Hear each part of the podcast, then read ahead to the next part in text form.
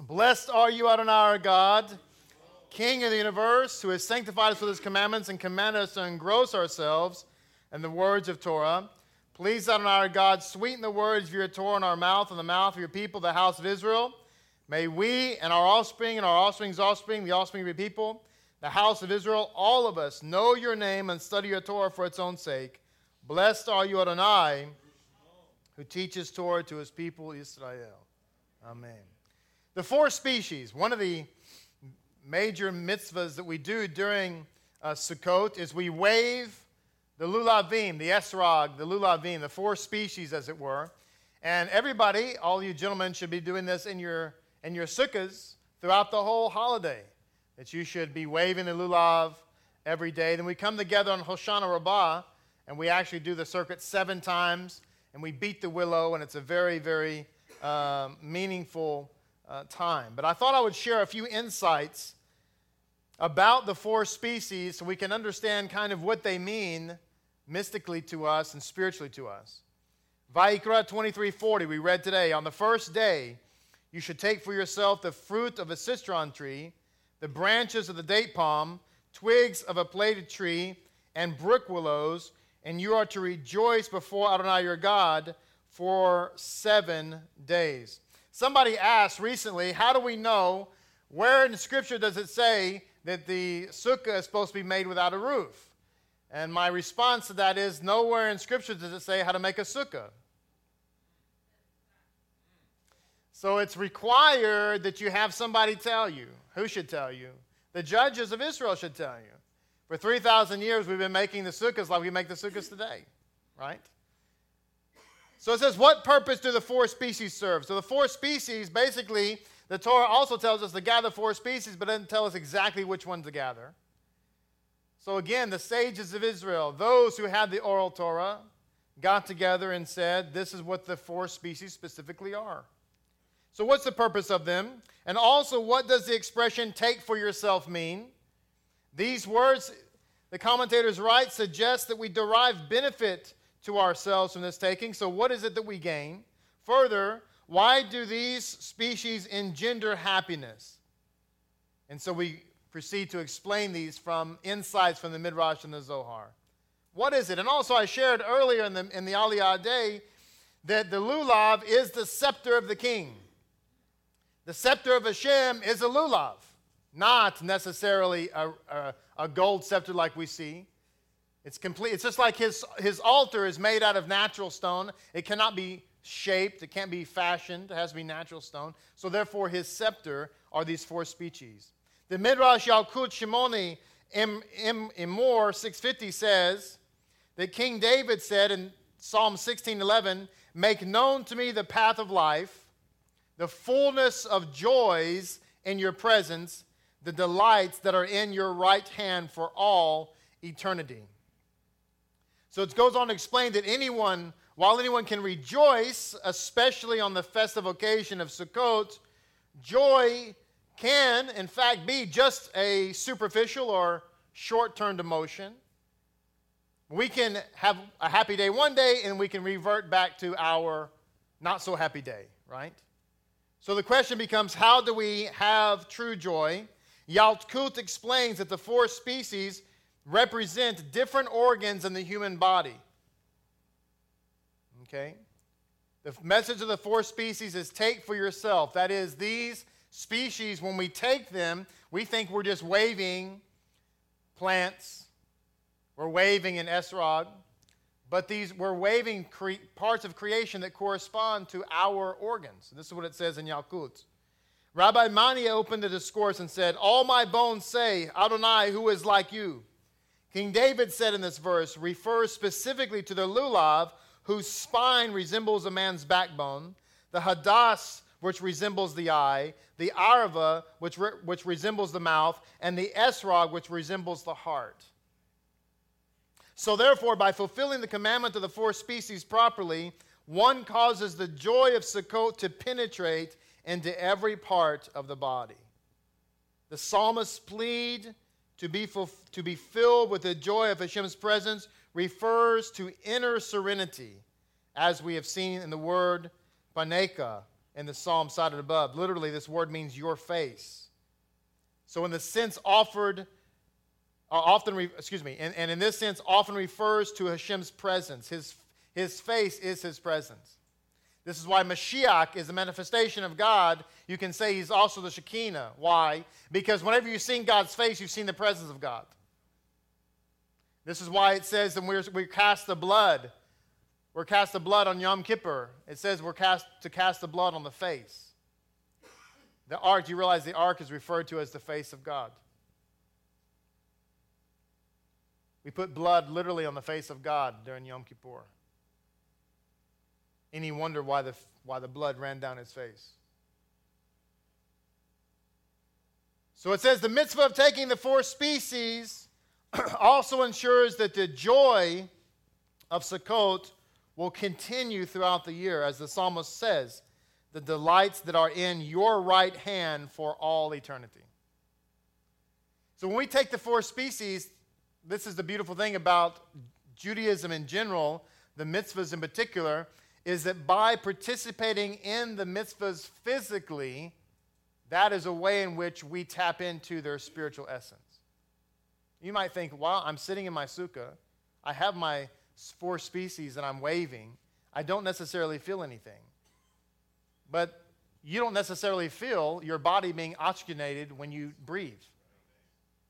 But it is providing oxygen and other nutrition and so on to your cells. You don't feel that, but it's happening. If you ever stopped breathing, you would feel it.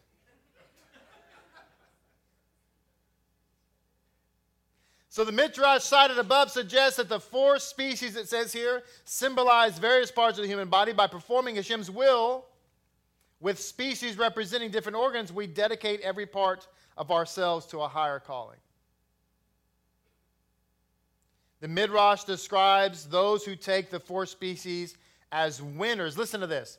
The Midrash describes those who take the four species as winners. Say winners. Winners, winners of a great battle. Winners of a great battle, referring to a moral victory. When we take the lulavim, we are saying that we have been victorious in battle. This is why we read in the the eleventh chapter of the book of Revelation, where the people were dressed in white, standing before Hashem, waving palm branches, it says. This is after the redemption, after the final redemption, after the great victory. What were they waving? Palm branches? No, they're waving, waving the lulav. Why? Because the lulav is referred to as that, the palm. Because the palm is the great uh, center element. This is why it's so important to get in inside Hashem's path versus an outside path. We find ourselves, if we're outside the path, we might find ourselves waving uh, bells of holly. No, I'm just saying, it's true, right? We find ourselves waving something that somebody else said to wave, who knows nothing about God's Torah. So the yetzer hara seeks to make the body resist the soul's quest for spiritual growth. So by waving the four species towards heaven, we achieve, it says here, a true victory and demonstrate that our souls triumph, that Hashem's wishes, not our physical passions, dominate us. By forcing our body, this is the beautiful thing about mitzvot in general, but talking about the lulavim specifically, by forcing ourselves, our physical body, to do something physical that is a spiritual mitzvah, we are telling our physical nature that you will be subservient to God's yetzer tov, not the yetzer hara. You say, I don't really want to do that. That's the first step towards giving in to the yetzer hara. We have to worship God with our whole being and our whole body. With that said, give a warm welcome to Shomer Man as he's coming to give us some more insights.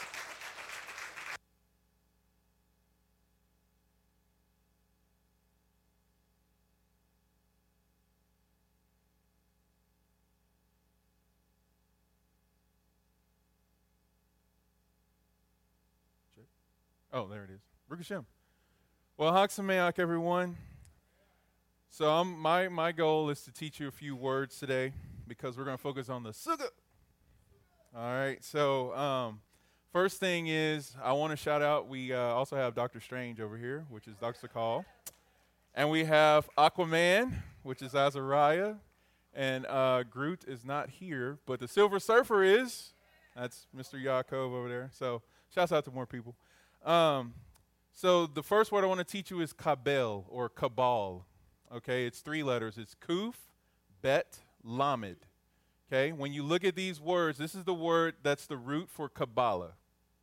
Now, this is going to come up later, so I want you to tab that word. But for now, one of the main reasons why we've adopted these alter egos, if you will, is because, number one, you're supposed to have fun when you study Torah. And number two, when we study Torah around here, you do want to throw things and blow things up. Because you just don't know what to do with yourself. And um, and part of understanding how this all works, it, it works from the concept of Kabbalah. Like these attributes that these characters that are, were created by all the comics and things like that, they're based off of reality. Like different aspects that are a part of every person that Hashem has created, where do you think they got the tight cast for these characters from? They're, it's loosely based off someone who actually is real, you know? So uh, just this concept of being able to to manifest that out, and it's really cool that, you know, we're getting this opportunity on Sukkot to reveal this, because this is what it's going to take for the next wave of bringing in the final redemption, is that we're going to have to use, quote-unquote, our shuva powers is what I call them. And so, you know, I encourage each of you to look at, you know, some of the comic book heroes and make them Torah, you know, convert them. We need Jewish superheroes. So anyway, so that's Kabal, and uh, while we're still here on Kabal, the, the letters for heart and the letter for kuf makes up the word Kabal. So you have the Lamed and the Bet, which is Lev, the last letter and the first letter of Torah. Then you have the Kuf, which is all connected to the Kadosh, the holiness of Hashem. And so you have a holy heart when you have the reception of Hashem. So I just want to encourage you that. And the Torah is called thirty-two Paths of Wisdom. So, which is also the gematria of Lamed and Bet. Okay, so the first place I want everybody to turn to in your Chumash or your Tanakh or your Bible is Shemot thirty-eight, start at verse twenty-one. Because as we talk about the Sukkot, how did we get here? So I'm going to shout out the Wasp. Uh, she did a drive-by while I was driving, and uh, she she tells me, oh, I'm reading something over here about, you know, there's four days between Yom Kippur and Sukkot, and each of those days is a letter of Hashem's name. So you're literally building up the name of Hashem, and then by the time Sukkot happens, you got Hashem's whole name, and now you're, I'm like, really? You know? But anyway, so the foundation of this, when is a time in the Torah where we built an edifice that was Hashem tabernacling among us, that was gathering in elements of Hashem's divine name? Well, it's in chapter thirty-eight of Shemot, which is Exodus. Starting twenty-one, we're just going to read this one verse. It says, these are the reckonings or the pikude or the accountings of the Mishkan, even of the Mishkan ha'edut, as it was recorded according to the command of Moshe, for the avodat halevi'im, for the worship service of the Levi'im, by the yad of Itamar ben Aharon the Cohen. So by the hand of Itamar, the son of Aharon. So in the Hasidic Insights, it says, the tabernacle was a testimony. The word testimony, four letters, ayin, Dalet, Vav, Tav, Edut. This is the word testimony. It's related to the word for jewelry, which is the word Adeh, which is Ayin, Dalet, Yod. Then it says the Torah uses this word Adeh to refer to the crowns that the people received at the giving of the Torah and they had to remove at the incident of the golden calf. This alludes to the fact that when the tabernacle, which was the means God provided us to regain spiritual heights and divine consciousness, he gave us when he gave the Torah. So when Hashem gave us the Torah, he also gave us a habitation of himself among us. So when Yeshua is born, not only is that another giving of the Torah, but that's Hashem's habitation among us. And it's four letters in the name of Yeshua, which would correspond to the four letters of, name, of the name of Hashem and the four letters of the name for testimony, which is Edut. Now, in these four days between Yom Kippur, we got we have these things called crowns that we're casting before Hashem, because each of these four days we're planning, we're trying to figure it out, which, by the way, did everyone know it is a mitzvah to actually plan to do a mitzvah? Like, just say live for a second, because, I mean, the mitzvah is to build a sukkah, but the mitzvah is also to write it down, plan it out, think about it. If you did any of that, you got a mitzvah before you got your mitzvah. And Hasidus teaches that when you do a mitzvah with simcha, you exponentially multiply it by like a thousand, maybe a billion. So I don't know if anybody was happy planning your sukkah, but might think about that, because before you even did anything, Hashem was like, you know what? I'll give you a mitzvah, you know? So that was called a pakudeh. That was gathering in our jewelry. That was gathering in our crowns. And when we built that sukkah, we cast our crowns before Hashem, because he dwelled among us and we saw our king, and we were able to point at him and say, this is our king, and we will worship him. And when you sit in your sukkah, it's called the shadow of your emunah. Zal, everybody say Zal. Zal, not here right now, but yeah, but him. Uh, he is a shadow. That's what the word Zal stands for, shadow. It starts with the letter Sadi, okay, Sadi. All right, and then Emunah, okay, is the word for our faith, the shadow of our faith, okay? And when you take the first letter of each of those words, the Sadi and the Aleph, you have the word Eitz, if you spell it Aleph Zadi. So literally the shadow of your faith, the shadow of your Emunah, when you're sitting in your sukkah, you're sitting underneath a tree, that is the tree of life.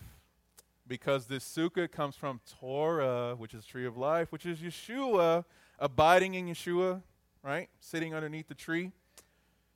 All right, so let's go ahead and fast forward. Go all the way to Yochanan chapter one. So remember that word kabal. Does anybody remember what kabal means? It means receive. It's the root of Kabbalah, okay?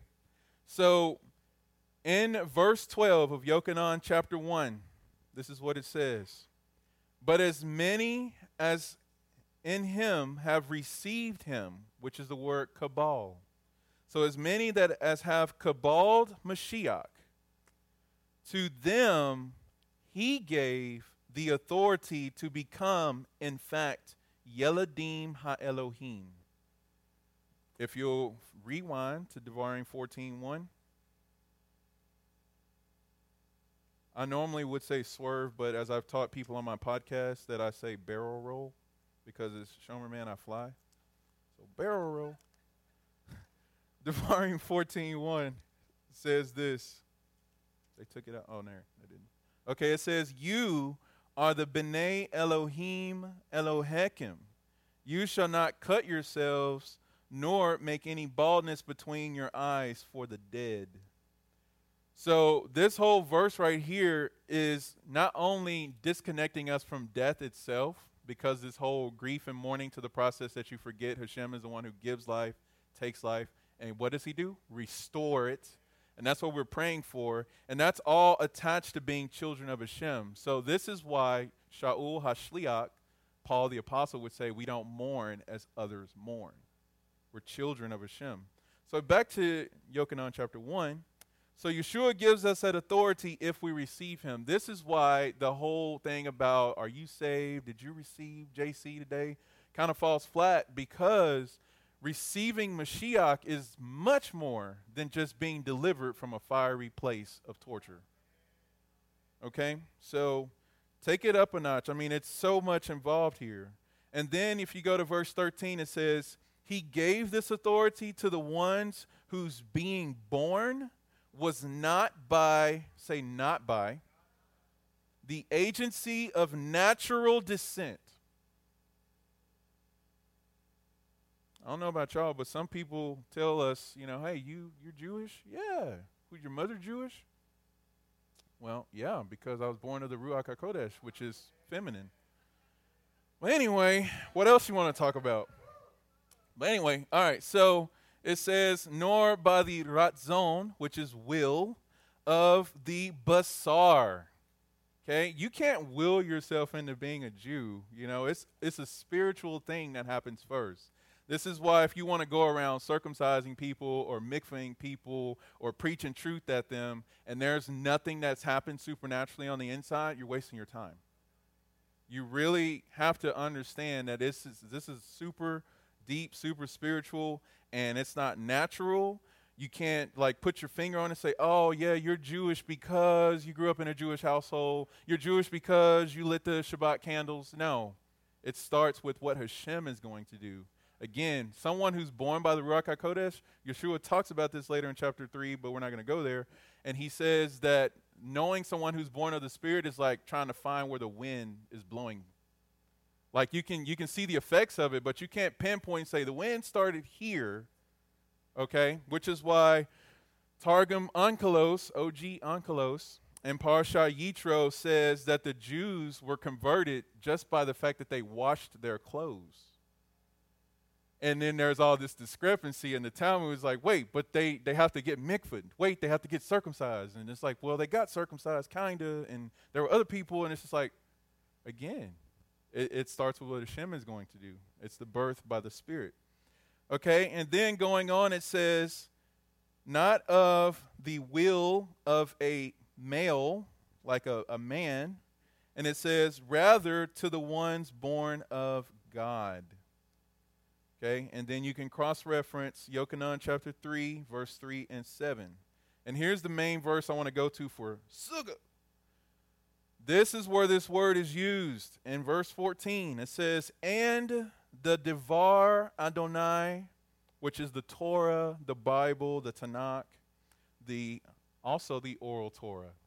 Because I don't know if you knew this, but the oral Torah is literally called the Word of God because it's the decipherer of the Word of God, which is what Yosef was. And Yosef is called Zaphanat Paneach, which is to decipher the hidden. And that's what the oral Torah does. It teaches you the Word of God. Yeshua said, if I don't go, then he won't come, that is the Ruach HaKodesh, which is also a decipherer of the Word of God. So like the oral Torah, the Word of God, Yosef. Okay. All right. So it says, so that, all that became bodily and made his sugar. Okay. Isn't that just so fun to say? His mishkan also, it says tabernacle, among us. And we gazed upon his Shekinah. Mm, not supposed to look at the Shekinah, I thought. But if Hashem will contract, contract, contract, contract, contract, conceal, conceal, now you can look at it. This is going to be real crazy, but I am Shomer Man, so why not? You know, in our what's called birthday suit, you're not supposed to look at another person unless they're your wife or your husband. But if all of us put our clothes on, we can look at each other. That's what Hashem did so that we can look at the Shekinah.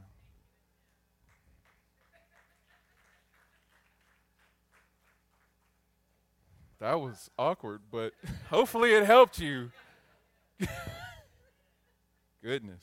Okay, so then it says the Shekinah of the only begotten Son from Hashem the Father, full of Hashem's chesed ve'emet, his grace and his kindness and his truth.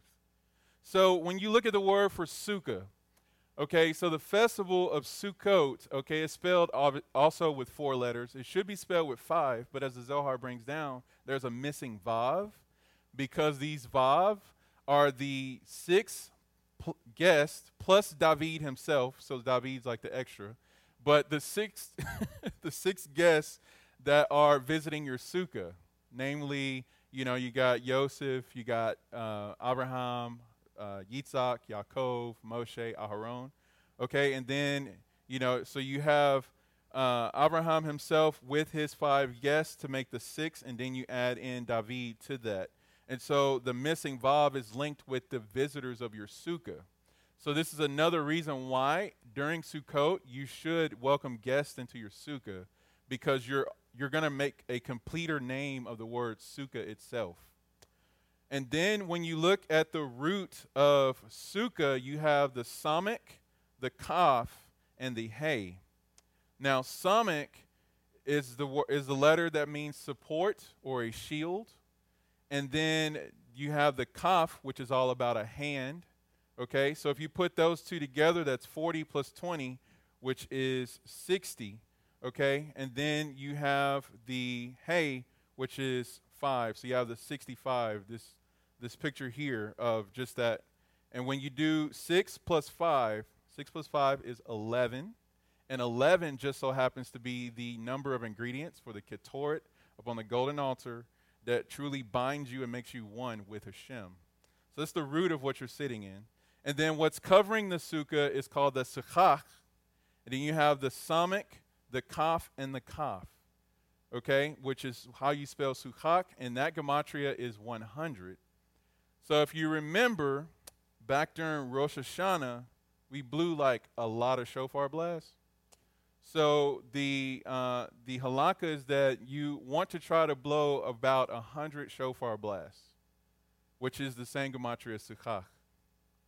So your shofar blast, which is like the voice of Hashem, coming into Yom Kippur turns into the smoke that leads us into the Holy of Holies, which dissipates and becomes the roof of your sukkah. And then one more thing is that our beautiful Captain Yisrael shared with us on last Shabbat that you're actually allowed to uh, start building your sukkah minus the sukkah because you hadn't blown the shofar yet. But uh, if you build your sukkah, you can start as early as the middle of Elul, which I find so interesting because in the gospel accounts, it said it was during the sixth month that Hashem sent an angel to Miriam and said, I want you to go and tell them that, you know, you're gonna you're gonna have a child and he's gonna be the Messiah. So that happened in the month of Elul, basically. Elul is the sixth month. So by the time you can start putting up your unformed sukkah was the announcement of Mashiach's birth.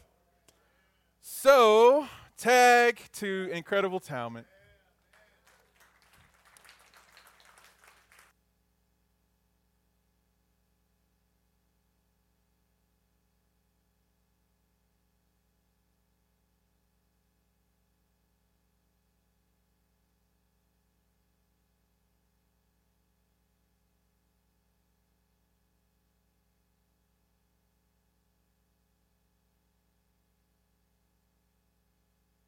Which means that Mashiach was born, like King James read today in the Besorah, on Sukkot.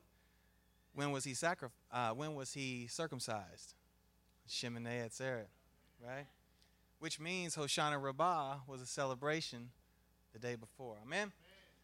Amen. All right. Uh, I mean, we got about twenty minutes left. No, I'm just kidding. Uh, so... It helps to have just taught the kids a couple days ago, right? Get my, left my notes back there with Dorothy. Anyways, so I won't keep you long, just uh, a couple thoughts.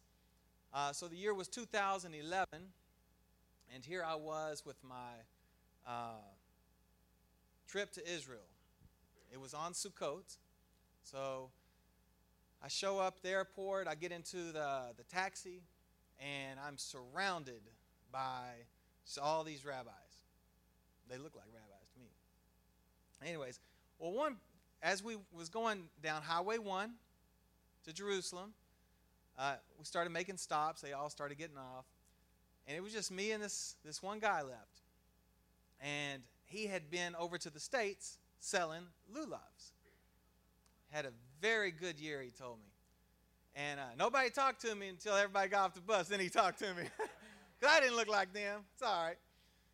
Uh, they didn't look like me is the way I looked at it. But anyways. Uh, so we started talking, and he said, what are you doing here? I said, what do you mean what am I doing here? I'm here for Sukkot. Sukkot? Really? Where are you from? I said, Texas. And uh, he said, wow, Texas. Man, I've never been to Texas. So we started talking, and, of course, we was going to do some filming over there, Sukkot. And um, so he was telling me of the success he had selling lulavs. And then he took his arm. He said, you know, I got this great revelation. And uh, he took his arm out, bent it like this. This is what I taught the kids on, on Shabbat. He said, the halakha is you have to have two walls and at least a partial third wall to fulfill the building of the sukkah. And he said, this is our arm. We are built with the halakha on how to build a sukkah. Because it is in the arm of Hashem that we enter into, and he takes us and brings us close to him. So I started thinking about uh, the letter the letter bet. And, you know, uh, Doctor Strange over there, he's a little strange, but uh, he actually put the source, it's a Zohar source on the yeshiva thread, that the one letter that represents the sukkah is a bet. Not a vet, because there's no dagesh in the bet, in the vet. When you put that dot in the middle of a bet, you're putting yourself into the bait, the house. A house with nobody in it is no house. It's no home, right? That's a different letter altogether. So when you enter the sukkah, you're actually fulfilling the very halakha you were created to be reminded of, and that is to build the sukkah, to enter into the sukkah, which reminds me that another thing we taught the kids was uh, how many, well, let me ask you a question. Oh, I asked ask the kids, I'm going to ask y'all. How many commandments are there? six thirteen, right? So this guy back here, Joey, Zolan we call him, uh, his YouTube handle is Joe six eighteen. six thirteen is not good enough for him. He got to add five to it. Yeah, like floating around back there. I said, man, what's wrong with you? So when y'all see Joe six eighteen comment on the videos, that's him. Anyways, uh, there's six hundred thirteen. The Vilna Gaon says there are two mitzvahs that we physically enter into. Number one is the land of Israel. And from that is deduced the halakha on the other, which is to enter into the sukkah. Do you sleep in the land of Israel? You can sleep in the sukkah. Do you eat in the land of Israel? You can eat in the sukkah. So with that, I want to say one final thing, and that's regarding the Mishnah. So I've been reading a lot about uh, the Mishnah. If you just want a good read, just grab a Mishnah and just sit down this year and read Sukkah. It is so beautiful, the procession and the ceremony and the things the, the priests did in the courtyards of the temple. But just real quick, uh, the temple has obviously the Holy of Holies, right? Kadosh Kadoshim. You have the Israelite courtyard outside of that. So you have your holy house. Then you have the Israelite courtyard where all the sacrifices are made. Then you have fifteen steps down from the Israelite courtyard into the woman's courtyard. Those fifteen steps are Shira Malot. These are very uh, integral in the water libation ceremony. Did you know that there's only one time a year where water is poured on the altar? And it's during Sukkot. Every other time of year, it's wine. But during the six days, during the six days, it's water and wine. Water and blood is poured out. Anyways, there is a parallel opposite feast to Sukkot, and that's Pesach.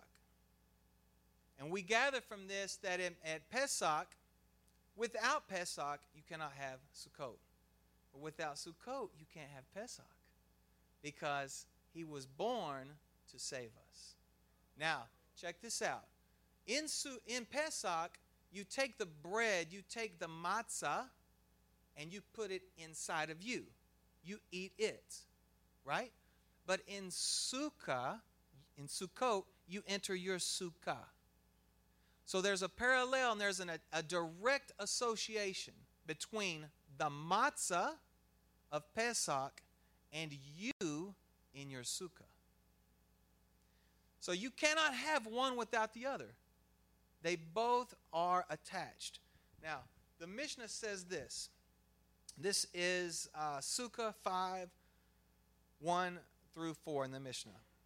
One who never saw the celebration of the Shem, Sh, Simcha Beit HaSheova has never seen a real celebration during his or her life.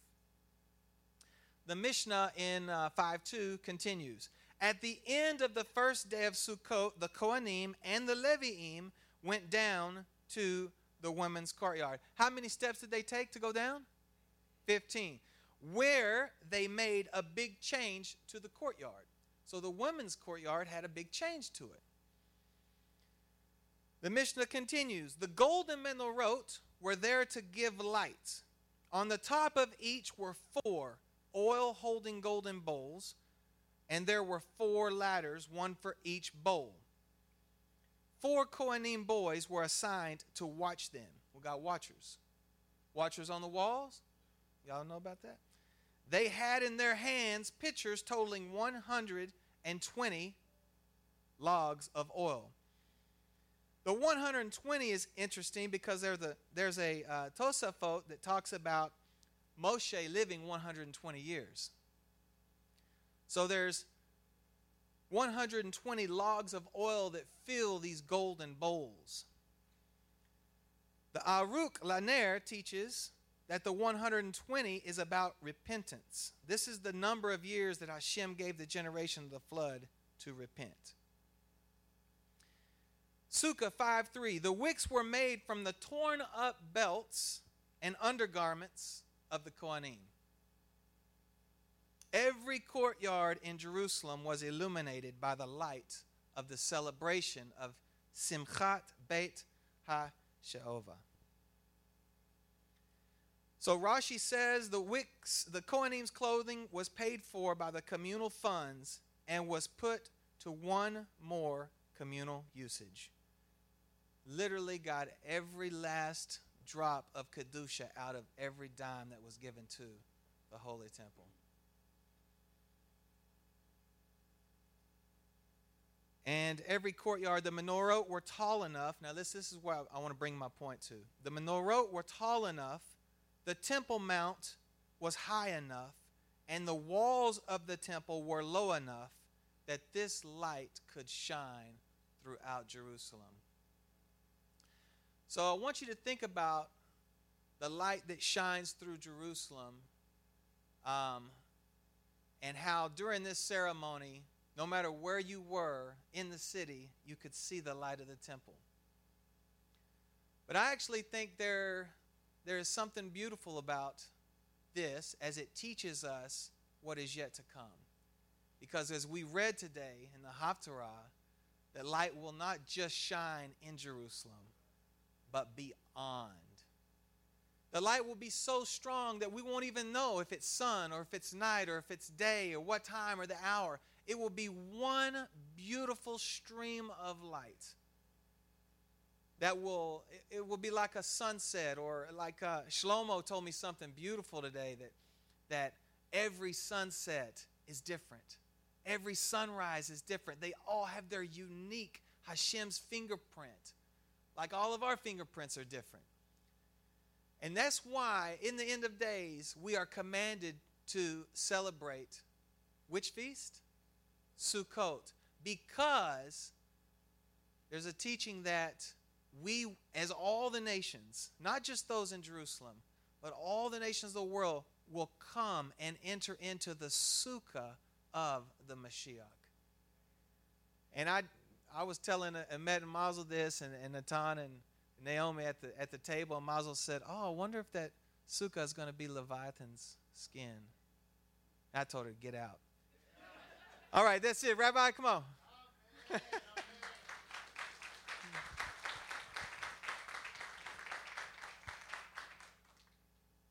That's awesome.